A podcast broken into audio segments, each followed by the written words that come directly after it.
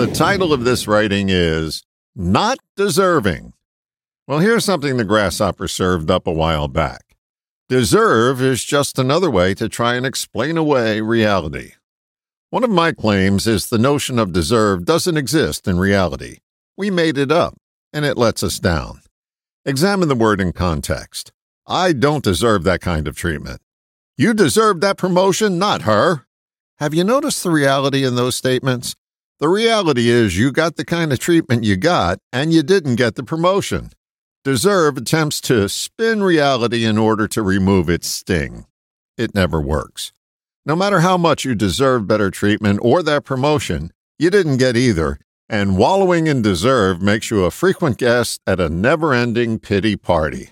Best to notice the reality of the situation so you can respond to it rather than to the illusion of deserve. Asking the following types of questions will have you look forward rather than get sidetracked down the dirt path of deserve.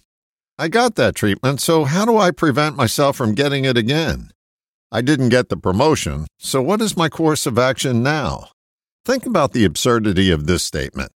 That baby deer didn't deserve to have that tree limb fall on it. The reality is that reality doesn't favor anyone, including Bambi. Attempting to explain it away doesn't cause it to go away, it only keeps us crippled in the forest. This is an invitation to examine the concept of deserve in your life and to notice how it holds you back. Once you have that realization, you'll be less apt to explain and complain, and you'll witness deserve on the wane.